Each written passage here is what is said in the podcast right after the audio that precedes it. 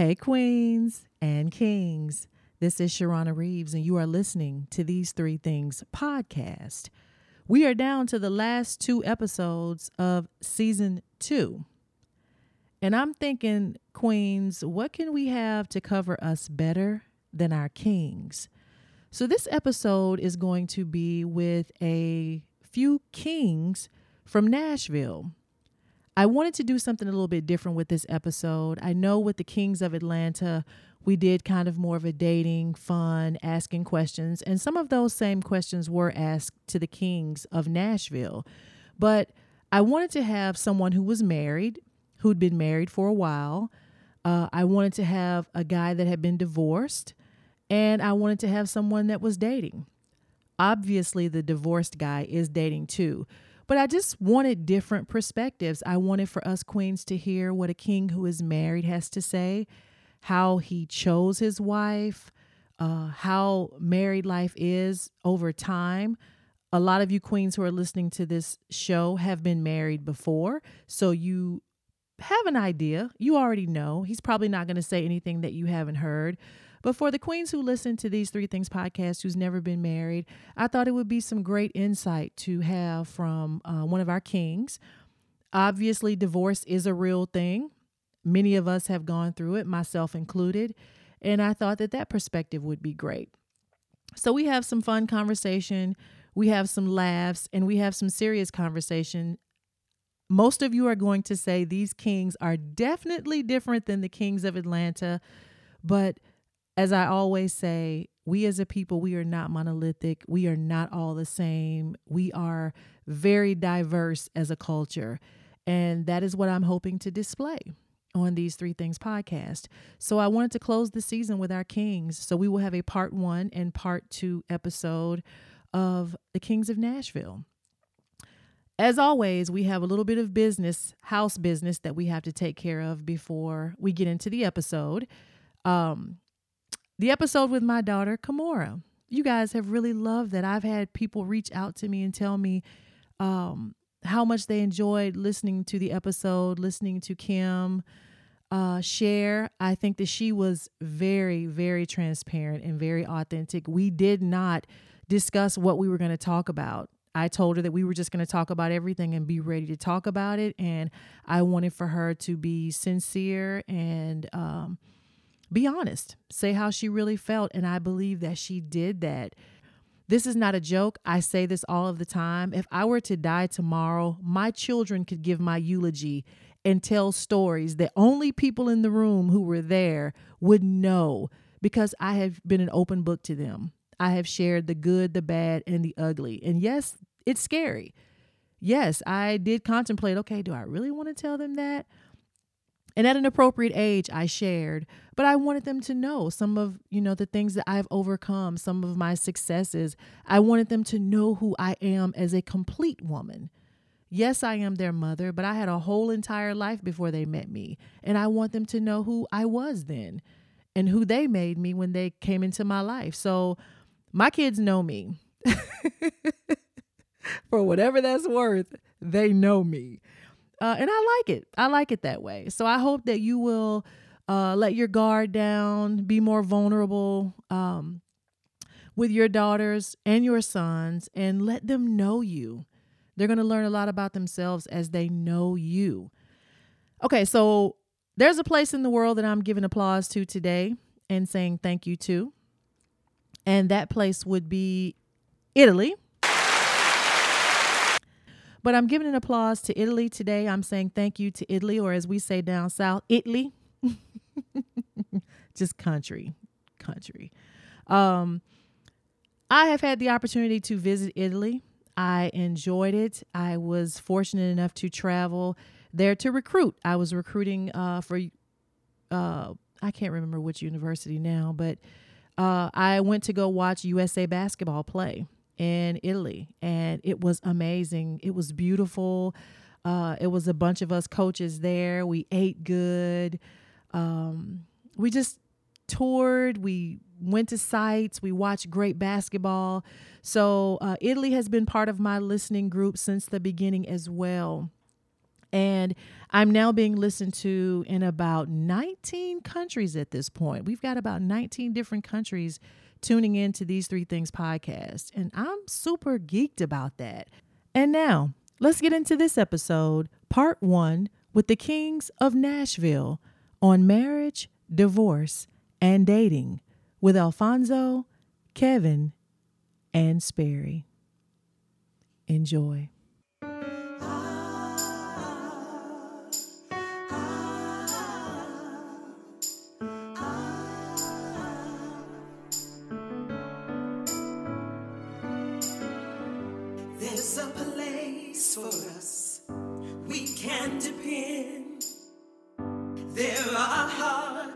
Trust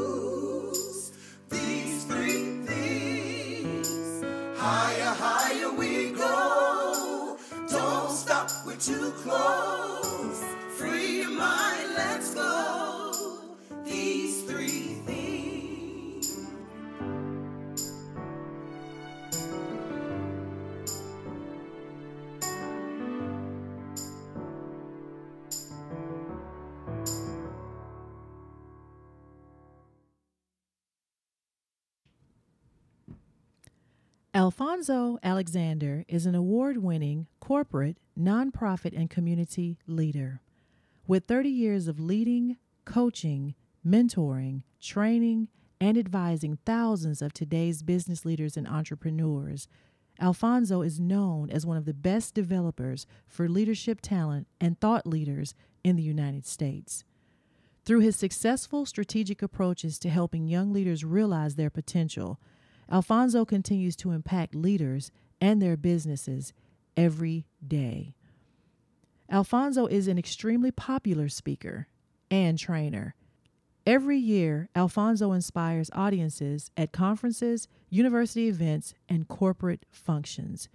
With interactive presentations, he leaves audiences challenged, encouraged, and wanting more interaction with him. In 2015, Alfonso began assembling a tremendous team of talented individuals to help expand the work of the Alexander Success Group, ASG.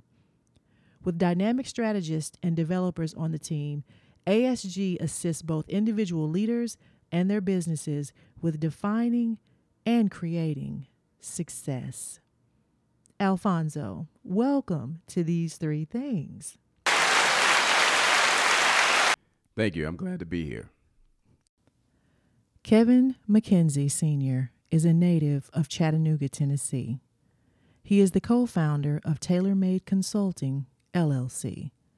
For the last 17 years, Kevin has been an integral part of municipal and faith based outreach with youth in the Nashville area, both in the State Department of Children's Services and as a family involvement and community engagement leader.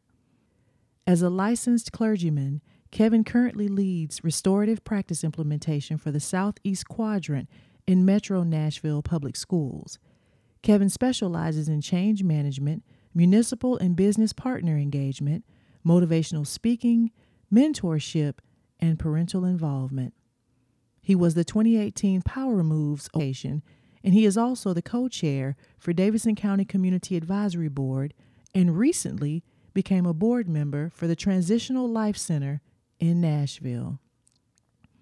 Kevin is a member of Kappa Alpha Psi Fraternity Incorporated and is honored to be the father to his two sons, Kevin Jr.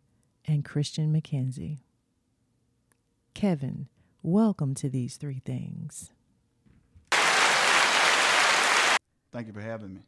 Sperry Jones, a native of Detroit, Michigan, relocated to Nashville in the late 80s to attend the HBCU, Tennessee State University, which has been a family tradition for generations. With positions in executive and middle management, he has over 27 years of healthcare financial management experience.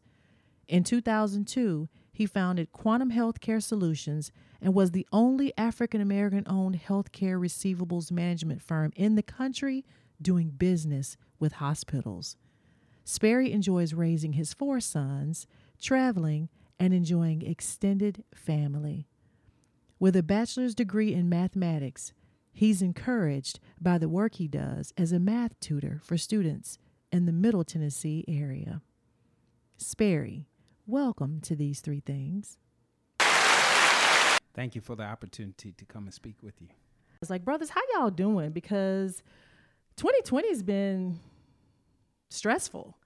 You know, it's been stressful for you guys. And I know that y'all have, you know, seen a lot this year. And not that, you know, obviously we have Breonna Taylor, but, you know, compared to our brothers, like women, we have not experienced any of the frustrations or or trauma that you guys have currently been experiencing. So how are y'all doing?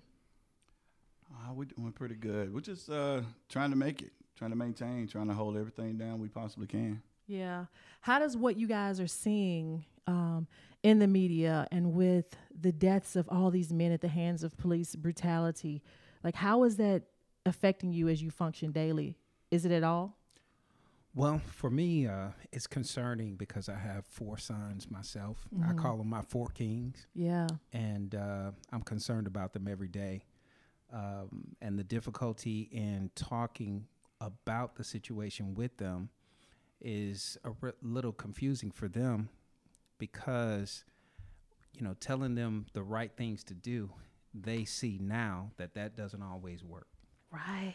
and so that's the uh, that's the part. So uh, you just pray about it, and uh, you know, ask God to cover them and and and send them on their way. What's the age group of your sons? I have a 22 year old, 21 year old, 17 year old, and a 13 year old. And you know, Sperry, like it doesn't matter the age of your sons. You still worry about him. I have a 21 year old, and Yeah. I still worry about him. Yeah, He's I mean- grown technically, but I still worry about him. I mean, I've I've been pulled over in the uh, while my sons were in the car, and uh, you know they have to see how I react and relate to them. So you're right.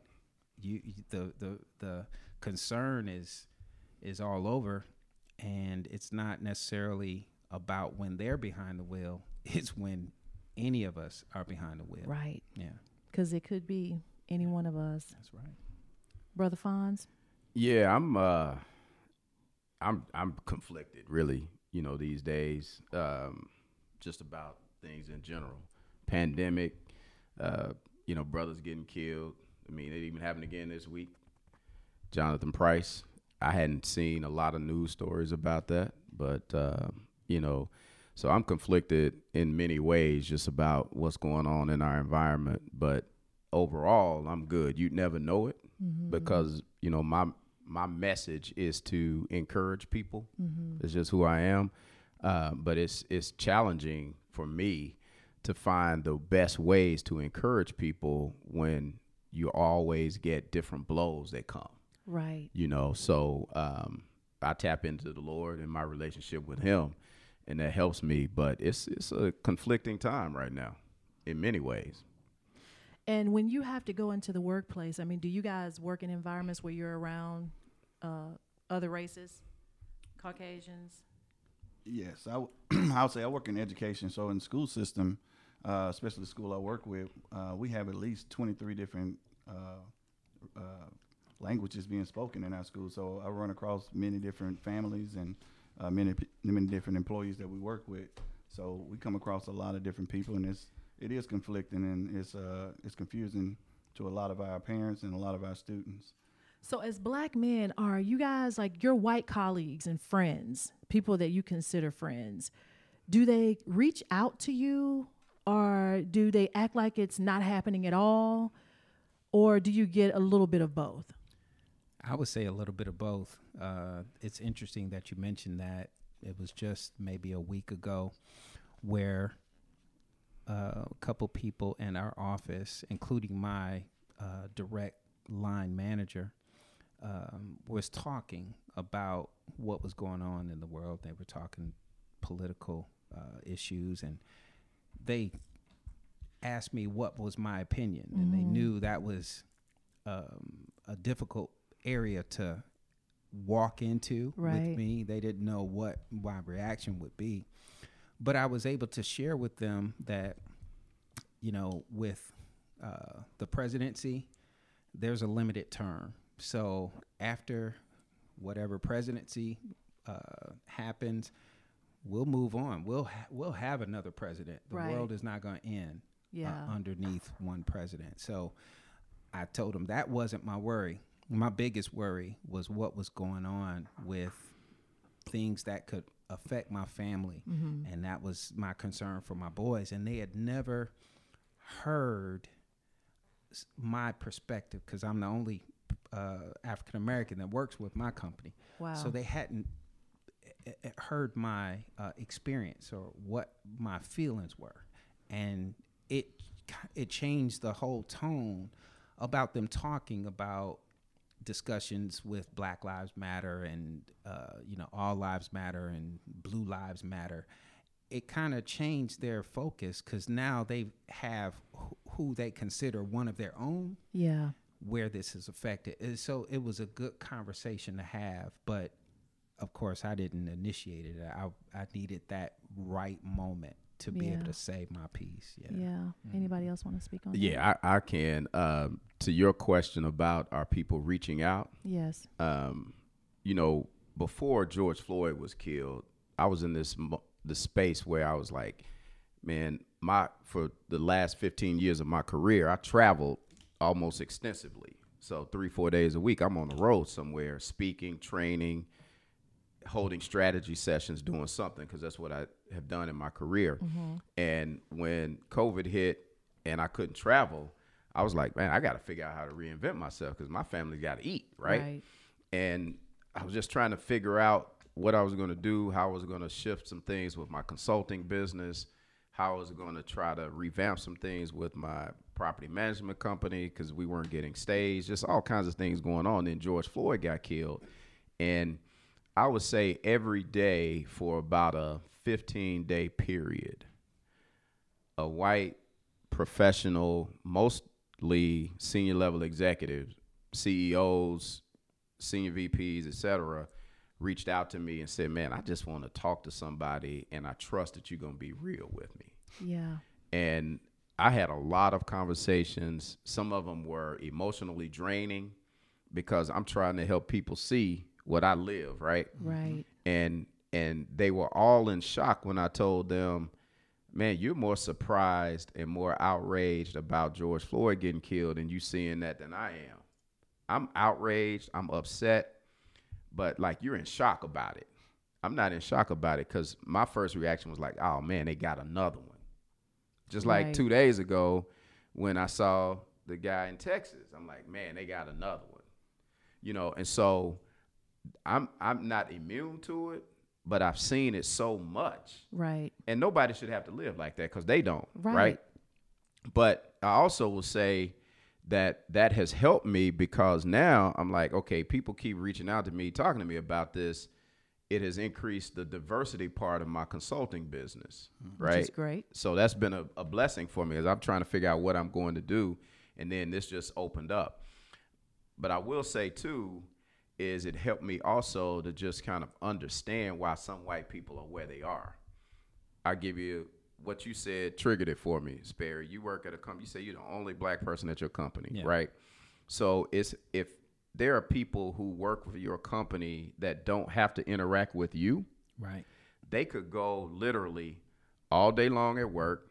They can go stop and get some gas or go to the grocery store or something on the way home, still never interact with somebody black. They could go to the restaurant with the family to dinner. And if their server or somebody is not black, they still don't have to interact with somebody black.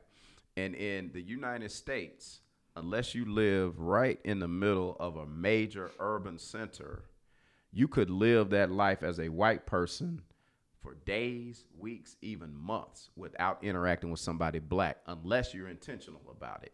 So they never heard that from you because they never intentionally sought that. So what that says to me is they live in a little bubble Right. and because they live in that bubble, some of the things that are so egregious to us and that we live every day, they're oblivious to them. Right. And so I came to that epiphany about 10 years ago and I stopped being mad at white people because they didn't understand our plight.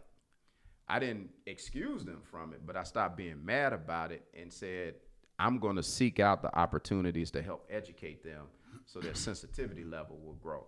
So some of my friends were like, man, I'm hating that they're calling me, asking me this stuff. And my thing was, no, I'm glad they're calling me because I'm using it as an opportunity. Absolutely. And I think, you know, just to jump in on that, to your point, I think that we can't be weary now because for years they were never asking us or even reaching out and extending to create or have the conversation. So now that they are choosing to engage and want to have the conversation, this is not the time for us to all of a sudden be overwhelmed with having to answer questions. Right. Uh, I wanted I wanted to ask you to something that you said, and I'm coming back to you, uh, Kevin, in just a second. I wanted to ask you something to when you said that you now um, look for opportunities to educate and to engage. What are some of the things that you do that can, for our brothers, our kings who are listening, uh, that you do to help initiate and engage conversations on race relations and just what you share? Yeah, so so I do it formally through training and education, but like informally with conversations, if something comes up where normally I may have said, or a few years ago I may have said, "Oh man, that's messed up that he said that. They're insensitive." I may have kept that to myself and just rolled on. Where now I may ask a question to say, you know, why do you think that? Or what's your perspective on that? Yeah. and now that opens up some dialogue because what I what I always was sensitive to was I I didn't want to let anybody misunderstand who I am because first and foremost I'm a black man and I can't hide that. I don't want to hide it right? Right. so I'm very sensitive to that um, but I might let some things slide. Well now I say instead of letting them slide, I use them as a teachable opportunity, and I do it by asking a question about their perspective, and then I say, well, let me tell you my perspective on that. And some people are willing to engage in that conversation, some aren't, and then I just make the decision how far I let it go, because I'm not going to debate with them Right. about it, but I do want them to understand the impact of what they said and how that impacts other people around them. Right. That's good. That's good. And Kevin, have your friends, colleagues reached out? Well, I will say I was a part of a group uh, where it was organization where it was about twelve of us, and we was all from different races. But I ended up being the only black man in this group, and so we go through uh, uh, dialogue and we go through uh, a lot of different questions, and it's it's uh, spiritually based. And it was probably about four black women. Then we had we had Asian, Italian. We had a lot of different people from all walks of life. But I was the only black man that could that could speak for a black man's perspective. And so uh, our white counterparts were asking the question uh, about uh, the things that were going on uh, with George Floyd and a lot of things that we as black people deal with. And it was something that came up. What the man said, he he made a comment. He said, "Well, it, it's tough when we're sitting around the table and it's nothing but negativity being taught about black people in your household until you go to college." Wow. And so when you go to college, all you know is when you come home for Christmas, that's it's just N word, all these different types of things that's being said about black people. And so how can you actually love somebody that you've been taught to hate in your own home? And so it opened my eyes to understand why they don't really know and you know why we can't blame them for their own parents uh, dysfunction and another situation where another guy i told him the difference between him losing his job you have a family business that you can fall back on but as a black man i lose i lose Right. everything i don't have anything to fall back on as far as my heritage and my family uh, money Right. you know, to that point you made, man, about what they learned growing up in the household. So if you, if they live in this bubble, right, then and they don't engage with us, then what they learn is from TV, where and it's there's studies out there that academic studies that show how when somebody black commits a crime, you see this mug shot. When somebody white commits a crime, you might see them in a suit and tie, right? So they see these images that are negative of us. And then some of those images look just like the athletes they see on TV, right? And so they they group those athletes in that same negative image that they have. That's why you hear people commentators say to LeBron James, who has done so much for the communities. Right. That's why you hear them say "shut up and dribble." Mm-hmm. When, but if you listen to this guy and you get a sense for his passion and what he's done, he's a very intelligent guy. Right. And you can look at what he has amassed off the basketball court and also know he's a very intelligent guy. But their their perspective is exactly what you're talking about. What they learned, and because they don't engage, they get from media, and that just adds to it. And so that's why I've decided I got to be intentional about just exposing them.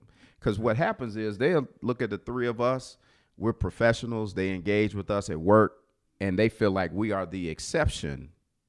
When I'm like, I know more black men like me who are doing the kinds of things that I'm doing than I do the people that I see these mugshots on TV. True. I know some of both, but I know a whole lot more of y'all than I do of them. Right. So we're not the exception. You just need to get to know us. Right. Yeah, that's I good. can, I, can I give you an example of, of what happened when you remember the uh, Waffle House shooting? Yes. Okay, so when they put him out there as a shooter, they did not say the things that they would say about if the black person was the shooter. It wasn't a Right. negative negative connotation that was on that that that particular white man where he was uh, a man of interest. Yeah. Mm-hmm. Yeah. You know, black man, he's a killer, murderer. You know, all these negative, negative Suspect. things, suspect, all those things, and they let him go home. That's just a whole nother sermon Yeah. right there. Yeah. Cultural conditioning, man. It is. Yeah. We Well, get it know- all the time. We get it all the time. And know- I, not oh. to, I'm sorry. Go ahead, Sperry. Oh, I was about to say that um, w- we really don't have a voice that speaks for us that shares what our real concerns are. You know, um, That's true. yeah, I mean, if you, I, I mean, we we've heard about Black Lives Matter, but for my even as a black person, I'm not sure what message Black Lives Matter is trying to convey. You know, sometimes it has to be uh, concise, intentional, and you have to repeat the same thing. And I just don't hear that. You know, at one time, and this was uh, before I recognized, but Dr. Martin Luther King was that voice. And what he said, he said often, and he said consistently.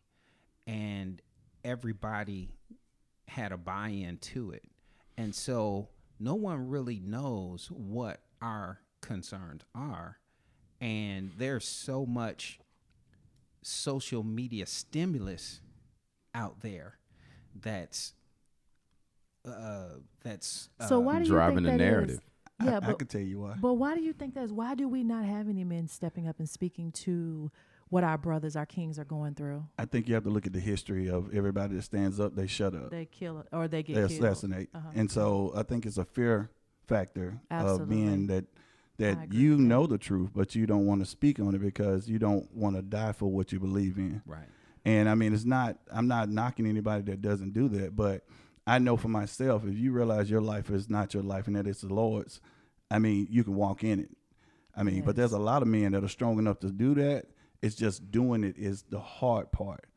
It and make- that was the intention, I believe, you know, to assassinate our men who were speaking up and trying to move the needle for African Americans in in this country was to create that fear so that you don't stand up anymore. Right. You know, and I, I'm a big fan of Until Freedom with Tamika D. Mallory and uh, I support them. As a matter of fact, all of the T-shirts that I sell on these three things podcast, I donate a percentage to Until Freedom, just because you know she. I have I have followed Tamika for a while, and she talks about the fact that she knows any day they might take her out, but she's already de- she's already decided that it's okay because moving the needle for us is more important to her than worrying about dying. Right. You know and i respect that. I respect that. Now i'm not i'm gonna be honest i'm not on the front line ready to go die. So i donate my money Right, so right. that she can have what she needs to go out here and fight for us you know? So so I, I agree assassination of a black man is real right? And it can happen not just physically killing you, but it can kill somebody's career and all that. And that that helps hold people back. Yes. But I think one of the things is we got to have a new strategy. And what I've learned since George Floyd died is the most effective strategy I can have is if I find me a white guy and we go together because he can reach some people that I can't reach, right? Or she can reach some people that I can't reach. And together, I give validity to what he's talking about because I live it. And he can talk to this guy that will dismiss me as the angry black man because I ain't mad. I'm, I'm really not. right. Right. But that's what they would dismiss me as as mm-hmm. soon as I start talking in some audiences. You are listening to these three things podcast and the Kings of Nashville on marriage, divorce, and dating with Alfonso, Kevin, and Sperry. We'll be right back. For almost a century, Scarritt Bennett Center's historic Gothic campus has been a choice location for dream weddings in Nashville. Consistently rated one of Music City's best places to get married by The Knot, Wedding Wire, and Toast of Nashville, Scarritt Bennett Center offers three timeless venues for your wedding a 20 person elopement chapel, a 300 person wedding chapel, and a breathtaking garden. From rehearsal to reception, Scarritt Bennett Center is ready to help you create the intimate, historic wedding of your dreams. Visit our website at scarrittbennett.org forward slash weddings for more information. So let's start off. Okay, we're talking, and the purpose for us being here today is we're talking about uh, our kings, and we have one gentleman who is married, Alfonso Alexander. Sperry, you're divorced, correct? Yes, that's Sperry is divorced, not remarried. Divorce. Kevin is divorced, not, Not remarried. remarried. Okay, this is great because uh, on the Queens of Atlanta, everybody had been divorced. So, and Fonz, you have this is your second marriage. Yes. Okay, I hope you didn't mind me. Just we're here to talk about it. Okay, Yeah. and we'll get to it. All good. Okay, so um, let's just jump right in. And the first question that I asked the queens was, "What do we women want?" And so I'd like for the two single gentlemen to talk about what you want in a woman right now. Like what matters to you in a woman? What are you looking for if you are looking, if you were to start looking, what are you looking for? And then from Fonz, our married king, I want to know what you're looking for now that you've been married. And how long have you been married now, Fonz? 19 years. 19 years. So at 19 years, what are you looking for? So we're going to start with you, Kevin, first. and then, you know, tell me what you're looking for in a woman. Well, in a woman, I, I would say I'm looking for a woman who who thinks as iron sharpens iron. Uh, looking for a woman who who uh, pretty much is uh, pretty much open uh, to spon- spontaneity. Uh, has a pretty well-rounded uh, mindset. Yeah. Uh, who actually can uh, who loves kids because I have two sons. One's 24, one's 12 okay. uh, and just understand if uh, if they were not to have any more kids, how you know would they be okay? Yeah. You know, and uh, just someone who's willing to travel, someone who's uh, who who loves to uh, hang out, and you know you can dress up and dress down, uh, you know, cook together. Uh, someone who's uh, not a homebody, but like I said, somebody that pushes me and some I can push them, and uh, it's just always complimenting each other. You know, it's like a game to me where we we we do those uh, thoughtful gifts and those things that you just you think outside the box and you be like, oh, I thought about that. You know, it's just those different type of love languages that are very important that you try to uh, tune in on, and and that makes the I think that growth makes the marriage or the relationship grow. Yeah. Well, for me, um, I still have the idea that I would like to uh, share my time with my best friend. So, uh, the woman I'm looking for, I want to be open enough uh, to become my best friend and uh, share the times that I have. Um, I'm a uh, I'm a dad, so and all my boys play sports, so uh, it would be helpful if they liked sports, um, you know, or even if they didn't like them, just enough to be able to share the time because a lot of my time is spent with my boys and, and Yeah. sports. So um, I'm a uh, co-parenter, and we do a really good job of co-parenting. So uh, I, it would be helpful if someone was able to relate in that particular dynamic. Um, Okay. yeah.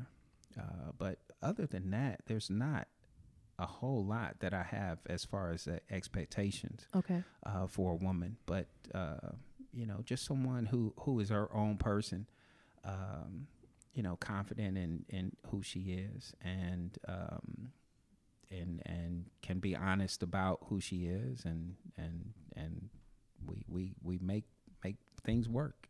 Yeah. Yeah. And the married perspective. Yeah, so uh, I will have to say that I already have what I want, Okay. so I'm I'm good. Okay. That's great. But I mean, You want me to define that though now, well, right? no, I want you to elaborate 19 years into the game. What do you want now? Because, you know, as we're in relationships, our needs change, you know, they evolve.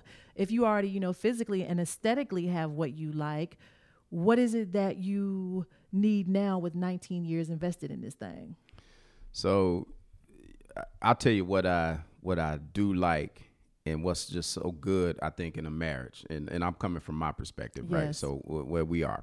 So it, and you know you can't define this but it's a vibe right? Mm-hmm. It's a it's a vibe where like when people are around you guys they just know they're like man these folks got a vibe you know they good they mm-hmm. are good together. And that can be seen by other people because they see how you engage with each other Yes. and they know that it's cool and and that vibe kind of spills over to where when we're alone we can either be doing something that engages us intensely mm-hmm. and it's cool whether that's good or bad like whether we're having a lot of fun or we're having a passionate debate Yeah. and it's cool because we know at the end of the day we ain't going nowhere right Right. because we got that vibe Right. or we can be together and be alone and i'm way over here in this room. She's way over there in this room. Hey you good over there? Yeah i'm good. And we got a separation Yeah. and it's cool. Nobody's feeling like i'm not loved or i don't care because i'm not there because Right. we, we know. We, we're solid there. And so there's a, a level of peace that comes with that. And so for me that vibe brings on peace. It brings on even an example but it brings on an opportunity for us to be really together when we want to and separate but we still are And good can so be we can, independent and everything's okay. we have our own lives you know? Absolutely. So let me ask you something to that because I think there's something to add or or to a question in that. Because both of y'all don't arrive at those destinations simultane- simultaneously. Like for example, you could be completely content with being on the other side of the house and you know doing your thing and on your laptop working or whatever it is that you do, and she might be a woman could be like you know he's on the other side of the house. So at what how many years in the marriage do you think that both of you had arrived at that place where our vibe is good? Like if he's over there and I'm over here, that's okay. We'll, when we get ready to get back together, do whatever we're gonna do. We, we're good with that. How long do you think it took before y'all arrived there? You know, that's a good question. Um, cause I don't think we ever really fully arrived there. That goes in cycles. Ah, right? So sometimes I have to work or she has to work for that vibe to really be there. And then sometimes it's just natural. okay. So there's a level of sensitivity that you have to have with your spouse to understand when she might need more from you Yeah. than what you've been given the last couple of weeks. And sometimes she can say something to make you understand that, but most of the time she's going to expect you to read her mind.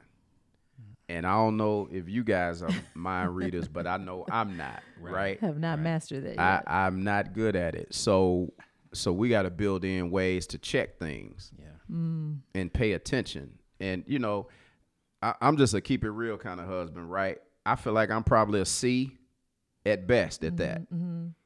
But fortunately, because we got 19 years in it, she will bring to my attention, "Hey, bro, you need to pay attention to this." I need to get. I need some A's these next couple of weeks. Yeah, I need you to. I need, need you some to A s- switch it up a little bit here, bro, because uh, I, I need you right now. You know. yeah. Now, the both of you brought up a good point because that does take a little work to be able to keep that vibe through the cycles, right? Yes.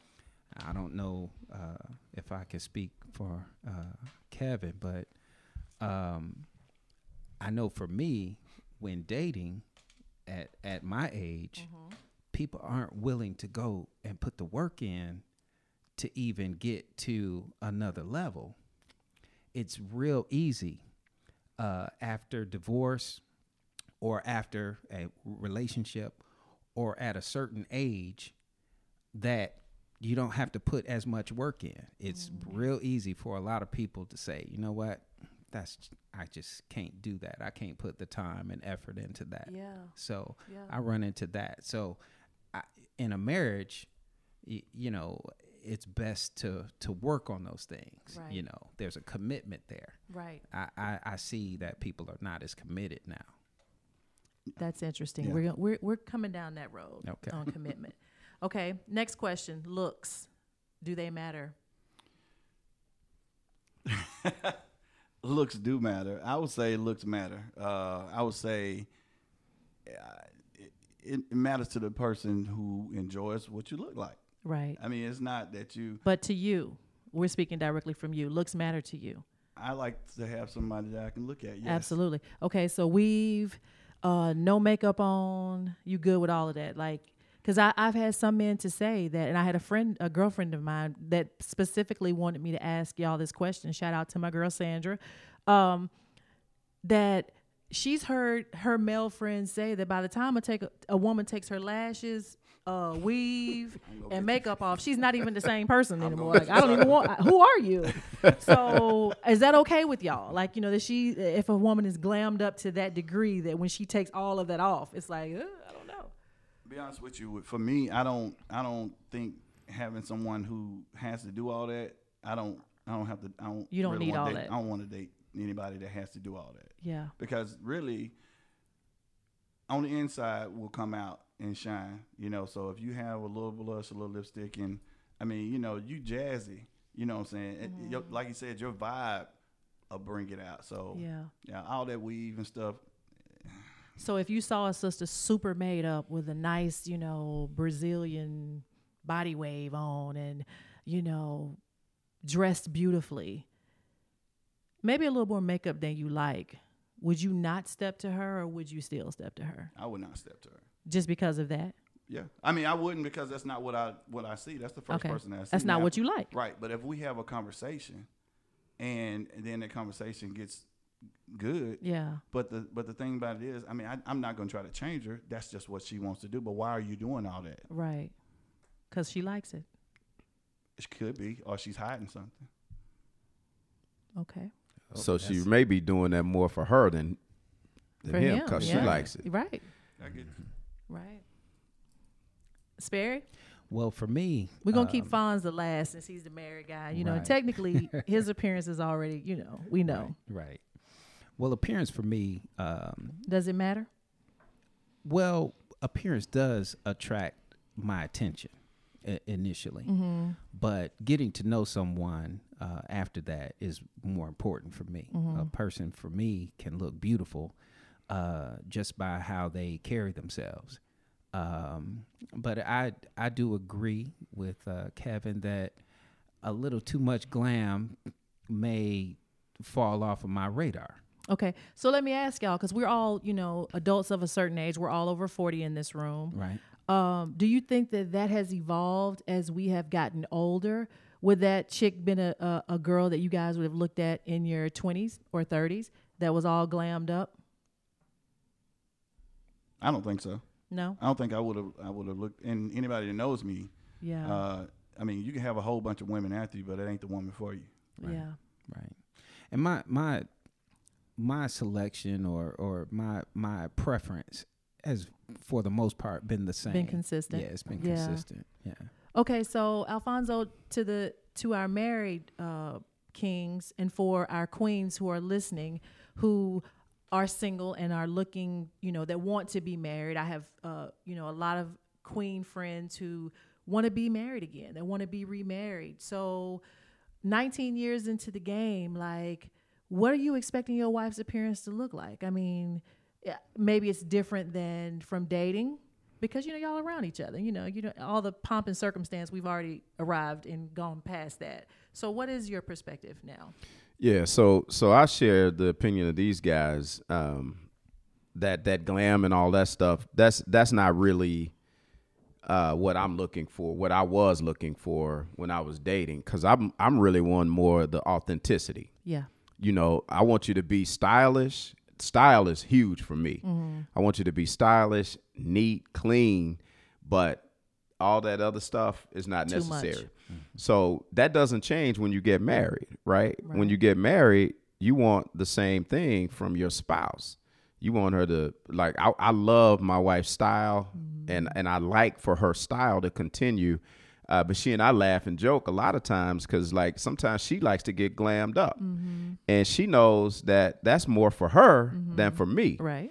But if she's sharp, I'm gonna tell girl, you sharp, you know, and you should. and that's what and that's what I like. you, know want what I peace mean? in the house. you yeah, better yeah. acknowledge, And and if she's sharp and I don't tell her that, she gonna let me know. absolutely. Man, everybody else was telling me you sharp, but you I was sharp, but you didn't. Yeah. You know, so But you do understand that that glam look is necessary for her sometimes because she just needs to know I can get like that if I want to. hey, and uh, and she does. Yes. Yeah. So I'm hey, I'm good with it. Yeah. I'm good with it. So, uh, but I'm good either way.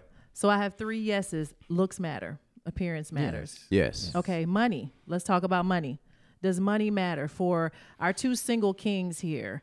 Uh, both divorced to get married a second time around. Her credit. Credit is is it important? Is it not important? Well, for me, um, it is important, but having a good credit score immediately is not because I know how to work on credit. So it's really a mindset behind it. Okay, so we all get behind. and let me jump in on that. How soon are y'all in the dating process? Are we start? Are we talking about money and credit? Are we talking early? Or are we talking once I know I'm interested? Or I'm not even gonna know if I'm interested till I know money wise what's going on with her. Well, the interest and everything comes over over time. So uh, as far as credit report, that doesn't come up immediately. You know, there are things that you have to work on. You have to both decide whether you want to is something that you want to pursue at a higher level. So um, I would say that takes a little while. Yeah, Yeah. takes a little while, but money does matter to you. Yes, It does, Uh-huh. and credit. Okay. Yeah, I would say money money matters uh, in a sense about you know the credit and that only comes later because we mm-hmm. never we we not talking about who makes what. I don't think that's a conversation that always need to come up in just dating, Right. Because uh, I mean, you're doing a checklist, you know, and that checklist is gonna you're gonna lose interest. Like you said last time, you just as you get over forty, you just kind of Yeah. I'm not putting all that work into that. You know, or they bring their old dysfunctions into that relationship that they mm-hmm. had before they left mm-hmm. the last relationship. So money, money can matter, but I, and also I'm not trying to uh, have that help complex all the time because you know I don't mind helping anyone, Right. but there's a lot of people that you know they they lean and it's it's kind of tough because you like it's draining Yeah. and you don't i don't i don't that is not me i don't i don't feel like keep doing that for for people and then you lose it in a relationship then you're like oh man you know it's like a like Right. a child to yeah. me Yeah. So the queens, I will tell you guys, because you know when I asked this question to the queens, money absolutely mattered. Uh, they want to talk about, but let me just tell y'all, you have to go, you know, back and look at these queens. They heavy with money though, like they they bringing in the bacon. So they wanted a king who, you know, could hold his own. He didn't have to make what they were making, but they wanted a king who could hold his own, and that that was a conversation that they actually wanted to have. They wanted to have that early because they wanted to, you know, talk about it. Let's talk about it because I don't want to, you know, fall in love with you, brother, and I find out your credit score is a 420. You know, which was a conversation that we all laughed about because I was like, can a can a credit score be 420? right But Yeah. Oh wow. well, you know, so that's that's that, that's an interesting point because um, that is a testament to how things are. You know, men are looked upon as the priest, the prophet, and the provider. yeah, And so, if you notice, our conversations when we talked about what is expected from women, Mm-hmm. we were like, uh, it's it's important, but it's not as important. Mm-hmm. But you mentioned that your queen said is very important, so that gives you a testament about uh, number one where our thought process is as men. Uh, that okay, that's not necessary for you, but I'm gonna have mine uh, in order Yeah. and I wouldn't mind sharing my financial position early on if that mattered to someone that I was truly interested in. uh, I know I'm not dating, uh, but I, I just got to say, what's critical is the attitudes about money. Right. Mm. So if you got one person in a relationship whose attitude is very conservative and is like we're building this for our children or whatever, and another person's attitude is that I'm spending, uh, 'cause I can't take it with me, mm-hmm. you know, then you got a conflict right there. Mm. Mm-hmm. You do.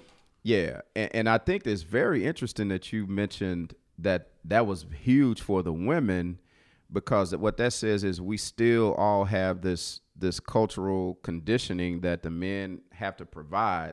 So a woman, that's on her checklist. Can he provide for me? And a man is not, Or at least is- hold his own. or hold his own, right? Mm-hmm. He ain't gonna he I ain't gonna lose money because I'm with him, Exactly. right? But a man won't even look at it from that perspective because we have in our mind that part of what I am gonna do is make sure she's good. Mm-hmm. Mm-hmm. So I might lose some because of her. You know what I mean? Or through this relationship. And so it's very interesting, but that's just, you know, people coming from different perspectives. Education. Does education matter? Does she need to have a college degree? Does she need to have multiple degrees? Does she need to have a doctorate? Does she need is a high school diploma okay? I would say uh, Now listen, what I want from y'all is I want y'all straight up. That's this because you can only speak for yourself. Right. Don't try to speak for all brothers and, and kings in here today. For you, does that matter? I would say a high, high school diploma probably would matter right at this point.